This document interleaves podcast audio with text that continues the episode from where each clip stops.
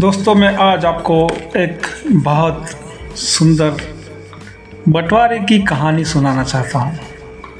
आप सुनेंगे तो आपको काफ़ी आनंद मिलेगा।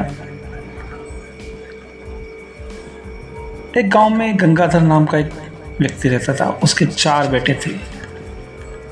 चारों का विवाह हो चुका था।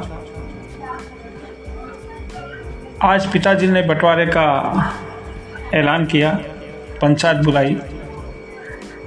सरपंच बोला, गंगाधर जी, आपके चारों बेटे चाहते हैं, आपके जायदाद के चार हिस्से कर दिए जाए।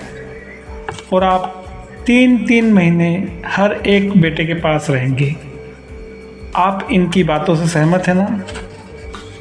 बड़ा बेटा बोला, अरे सरपंच जी, इसमें पिताजी से क्या पूछना?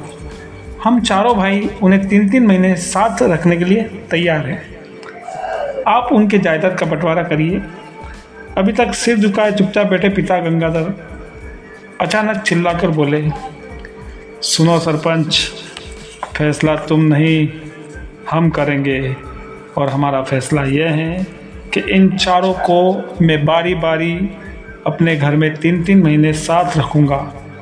बाकी का समय ये कैसे गुजारेंगे, ये व्यवस्था स्वयं कर ले, क्योंकि जायदाद मेरी है।